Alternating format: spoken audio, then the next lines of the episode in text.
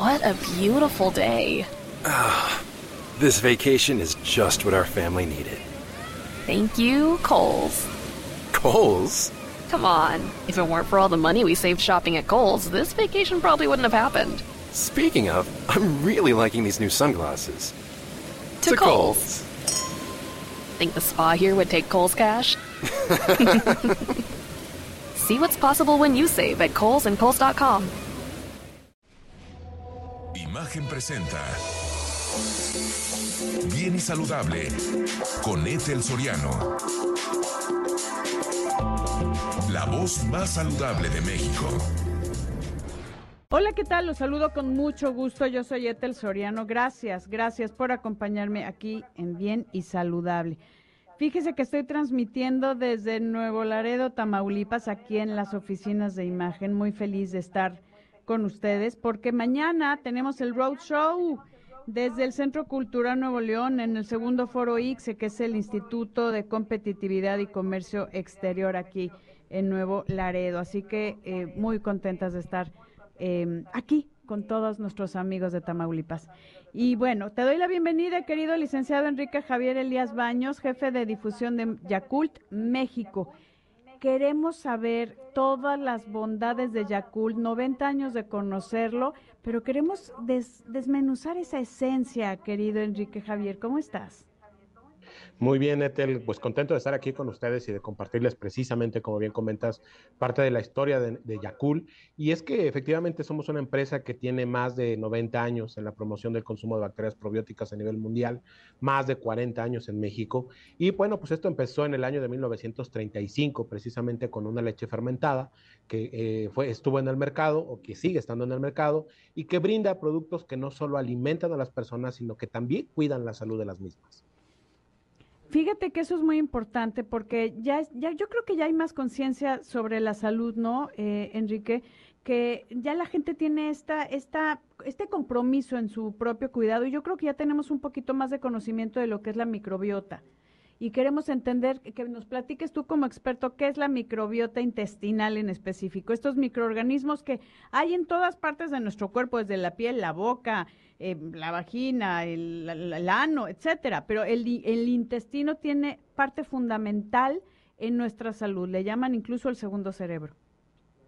Sí, es correcto. De hecho, pues aparte de llamarlo el segundo cerebro, pues se conoce que es un órgano olvidado porque pues pocas veces le ponemos atención a esa parte gastrointestinal. Pero como bien lo comentas, ¿no? La definición de microbiota intestinal es el conjunto de microorganismos buenos y nocivos que habitan en los intestinos, tanto delgado como grueso, y que si nosotros colocáramos una tras otra las bacterias que están ahí, que son más de cien billones específicamente, pues le daríamos, le daríamos dos vueltas y media al planeta Tierra. Es decir, es algo no, enorme bueno. Y sobre todo, pues en esta parte, como bien lo comentas, eh, de ser el segundo cerebro, de ser un órgano olvidado, pero es tan importante como otros órganos, como el cerebro, como el corazón, como los pulmones, y por eso es que tenemos que fortalecerlo y mantenerlo en óptimas condiciones siempre. Esos inquilinos que están ahí, pues prácticamente nos están habitando diariamente y nosotros les otorgamos un hogar, les damos alimentos y ellos o ellas nos van a proporcionar algunas sustancias, sobre todo benéficas, que van a ayudar a nuestra salud, pero que sobre todo pues, nos van a ayudar a mantenernos saludables. Esto es, estamos hablando que es esta simbiosis, cuando hay un desequilibrio ya es la, dis, la disbiosis, que es lo que no está bien, y la eubiosis es cuando al contrario le sacamos el mejor jugo, ¿no? Es correcto, realmente estos términos a lo mejor algunas personas los han escuchado, ya no son algo nuevo, es algo que está, se está manejando constantemente en la parte médica, es decir, la disbiosis, ese desequilibrio, la eubiosis, que estamos en ese eh, equilibrio, vamos a llamarlo así, pero hay, siempre hay más bacterias uh-huh. benéficas que nocivas, y sobre todo la simbiosis, porque al final pues somos más bacterias, ¿no? que, que, que células, y si, sí. y si en algún momento estas se ven afectadas, pues lógicamente somos más propensos a padecer algunas enfermedades, e incluso ya por ejemplo en Asia, pues hay estudios muy específicos para saber cómo está tu microbiota intestinal y con esto, bueno, pues poder darte un tratamiento adecuado que te permita mejorar tu estado de salud. Sí, dime una cosa, porque hablamos de bacterias, eh, como que cuando hablamos de bacterias pensamos en, en, en cosas que nos hacen daño, pero en este caso las bacterias que nos, eh, que, que, pues estas probióticas que nos ayudan a mantener este equilibrio y a mejorar unas funciones y hacer algunas eh, situaciones en nuestro cuerpo para estar mejor. ¿Cómo podemos diferenciar de cuando hay eh, las bacterias, pues podríamos decir este desequilibrio, porque no le podemos llamar bacterias malas, sino un desequilibrio, aunque en algunas ocasiones sí hay bacterias que nos hacen daño, específicamente que nos enferman? ¿Cómo, cómo hacer la diferencia? Pues básicamente en esta parte es muy importante, sobre todo, llevar un estilo de vida adecuado, ¿no? Eso nos permitirá tener más bacterias benéficas, sin duda alguna. Sí hay algunas nocivas, como bien lo comentas, no todas, pero sí hay algunas como el Escherichia sí. coli, que nos produce cólera, pero sobre todo, reitero, el estilo de vida que incluya una alimentación correcta, un descanso adecuado, actividad física, dormir bien, pero sobre todo sí. el consumo de bacterias probióticas, como el lactobacillus casei shirota, que es una bacteria pionera en este campo, que tiene mucho sustento científico, que tiene muchas investigaciones alrededor del mundo y que realmente nos brinda esos beneficios que se mencionan, que sobre todo es sí. fortalecer la microbiota intestinal y mejorar la salud digestiva. Dime una cosa, Enrique Javier Elías Baños, eh, ¿por qué cuarenta mil millones de lactobacillus casei shirota? Y esto tiene cada botella, cuarenta mil millones. Sí, es correcto, realmente es un producto que se llama Yakult cuarenta L T y aquí hay que aclararlo, los, el cuarenta L T es por los cuarenta mil millones de lactobacilos casei shirota que bien comentas, no es por la edad, o sea, no es porque sea para mayores no, no, de cuarenta, no, no, es por no, la realmente, cantidad que nos hace bien, ajá. Exactamente, todos lo, lo podemos consumir, eso es importante y sobre todo esos cuarenta mil millones nos van a ayudar a fortalecer más rápidamente la microbiota intestinal, sobre todo ah, cuando tenemos un intenso ritmo de vida, estrés y demás. Eso es importantísimo. Querido licenciado Enrique Javier Elías Baños, gracias por esta información tan... Go, experto en medicina funcional e integral. Con este tema, querido Miguel, que ya, ya era urgente que estuvieras en estas cámaras y micrófonos de Bien y Saludable aquí en Imagen. Y bueno, tenemos que hablar de este problema serio que es la resistencia a la insulina y los tratamientos actuales. Así que gracias, gracias por acompañarnos y un abrazo enorme y un beso grande desde Nuevo Laredo, Tamaulipas. Muchas gracias, muchas gracias por la invitación y hasta que se nos hizo. Hasta que se nos hizo, querido Miguel. Oye, hablar de la medicina funcional, que tú sabes que yo soy una gran fan de tu trabajo y de esto que ve al, al ser humano, al cuerpo como un todo, y eso es bien importante. Somos un todo y todas nuestras acciones, nuestros pensamientos, nuestra forma de dormir, absolutamente, obviamente nuestra alimentación, todo eh, tiene un impacto Eh, favorable o desfavorable a nuestra salud. Y hablando de la resistencia a la insulina, pues yo creo que una gran cantidad de, de mexicanos eh, y de personas que nos escuchan en todo el mundo, sí, sí la padecen y es, es la puerta de entrada a padecer diabetes. Es impresionante que la hormona por excelencia que controla eh, pues esta, este, esta orquesta, hablamos de la insulina. La insulina repercute, todos somos resistentes por, por naturaleza. Por ejemplo, las mujeres embarazadas favorece la resistencia a la insulina, es decir, nuestro organismo casi todos somos resistentes. Pero algo muy, muy importante es que nuestro estilo de vida, y que bien dijiste, nos han hecho, conforme más pasa el tiempo, pues más resistentes a la insulina. Es decir, que esta insulina, esta hormona que produce el páncreas, es una hormona que se produce en el páncreas para que todo el mundo entendamos de dónde viene, eh, es difícil... Eh, que la célula abra la puerta, es decir, que esta insulina pueda meter el azúcar adentro de la célula, pero eh, conforme choca o es resistente, hace que nuestra, digamos, que nuestra reserva pancreática empiece a producir más, es como un mecanismo adaptativo. Y entonces la resistencia a la insulina hace que tengamos mucha insulina.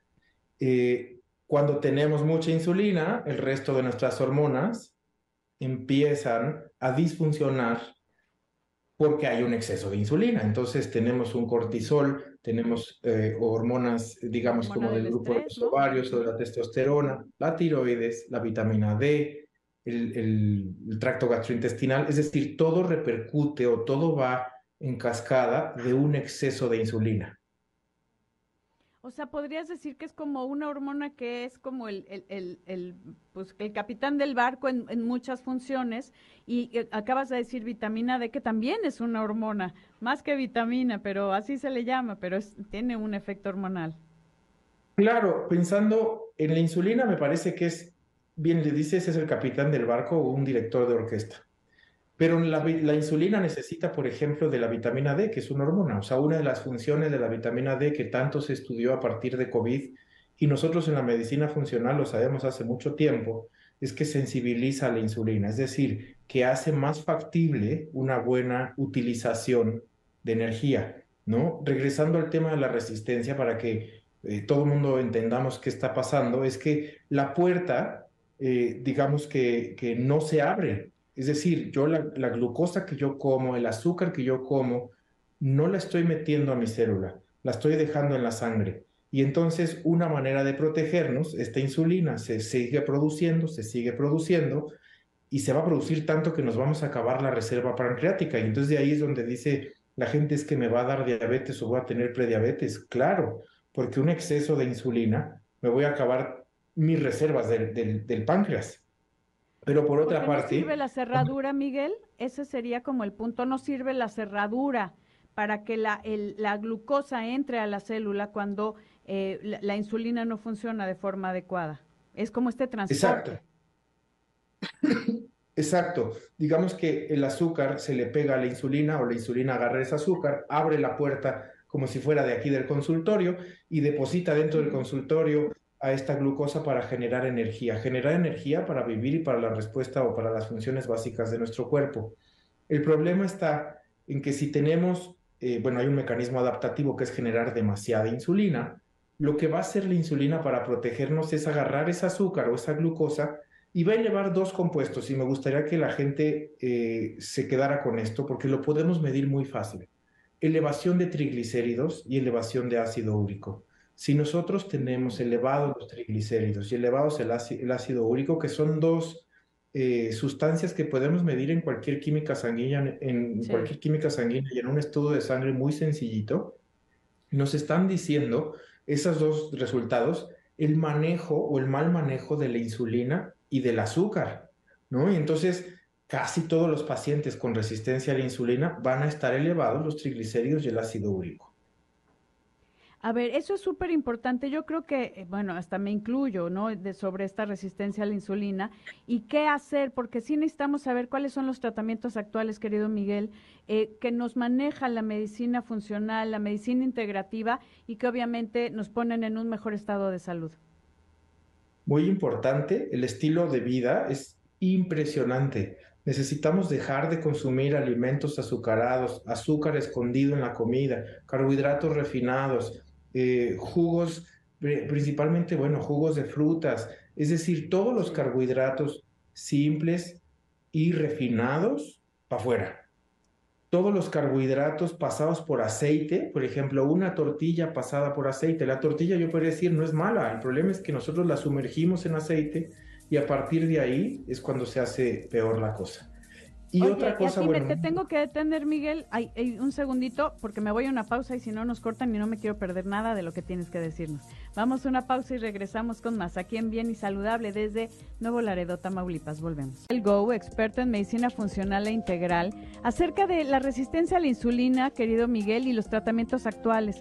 Que antes de iniciar, quiero que me des tus redes, cómo te contactamos, para que eh, la gente que tiene dudas y sepa, necesite entender y estar de la mano de un experto como tú. ¿Cómo te puede contactar, querido Miguel? Eh, puede ser en, a través de Instagram, la cuenta es arroba go-medical. Instagram, arroba go-medical, es el nombre de la clínica y aquí estamos en la Ciudad de México. Ok, por favor, búsquenlo si quiere usted eh, saber lo que es la medicina integrativa, y comentamos acerca de los tratamientos actuales, querido Miguel, que eh, lo tengo que decir, y eso es bien importante, el uso del Ozempic, que es una marca, pero que tiene, eh, ¿qué tiene? ¿Cuál es la sal? Liraglutida y... Es un, es, un, es un compuesto que se llama semaglutida, se inyecta una vez a la semana el Ozempic, y Rybelsus, que es otra marca, que es una pastilla. Es semaglutida, son G L P uno, son análogos del glucagón, es toda una historia diferente. ¿Funcionan? Sí. Entonces, eh, para cerrar, es la comida... El ejercicio de pesas, no tanto aeróbico, no es tanto la caminata, sino es hacer pesas. Y además de eso, la sí, gente que fuerza. quiere usar semaglutida, se puede usar, es buenísima, nos ayuda mucho para tratar la resistencia a la insulina. Y yo creo que ha de ser ahora el, el mejor medicamento que tenemos en México. En Estados Unidos hay otras alternativas también nuevas, pero siempre guiado por un médico o un profesional de la salud, ¿no? Para que no hagamos las cosas mal y tengamos riesgos, porque como todo tiene un riesgo. Qué, qué bueno que mencionas esto, lo comentábamos fuera del aire, querido Miguel, que la, fue como un boom este esto, la, la semaglutida, pero tiene que ser eh, indicado para ti, de mano de un experto que sabe cuál es la, la dosis adecuada. No nada más es para bajar de peso mágicamente, tienes que hacer cambios en tu estilo de vida, tienes que alimentarte bien, tienes que hacer ejercicio de fuerza, ¿no? Pesas para crear masa muscular. Y obviamente con todo el tratamiento integrativo desde las hormonas, la vitamina D, el manejo y control de tus hormonas. Y, y por ejemplo, en mujeres que eh, en ciertas edades empezamos a ganar grasa y a perder músculo, necesitamos la guía de un experto como tú, que sé que eres un experto en hormonas. No, muchas gracias. Sí, en realidad hay que hacerlo de manera integral. Eh, se los recomiendo, o sea, es decir, no solo administrar la medicina y no cambiar el estilo de vida, y no perder el entorno de la tiroides, del ovario o testículo en el hombre, como, o sea, como una hormona, y la parte del cortisol y de la glándula suprarrenal, que es importantísima. Qué bueno que mencionas el cortisol, la hormona del estrés. Eh, tenemos que checar el manejo de la vitamina D, que también es una hormona. Eh, obviamente, si hay o no resistencia a la insulina, cómo están nuestros triglicéridos, nuestro ácido úrico, y ahí, de la mano de un experto como el doctor Miguel Gou, podemos encontrar una solución a mejorar, obviamente, nuestra apariencia, que eso sería un, una cuestión, una ganancia secundaria, pero principalmente nuestra salud, querido Miguel. Y yo te agradezco de todo corazón. Tenemos pendiente otro programa prometido y hay mucho, mucho que comentar con toda la gente. Gracias, gracias por ayudarnos a recuperar nuestra salud. Muchas gracias por la invitación. Yo pendiente. Muchísimas gracias. Por favor, búsquenlo en las redes, doctor Miguel Gou. Eh, ya nos dijo eh, en la página, es guión eh, go-medical, y bueno, esté pendiente de toda esta información en pro de su salud. Gracias, queridos amigos, gracias, querido eh, Alonso Frías, y a todo tu maravilloso equipo de trabajo. Yo soy Etel Soriano y por favor, para estar bien y saludable, cuídese. Imagen presentó Bien y Saludable con Etel Soriano, la voz más saludable de México.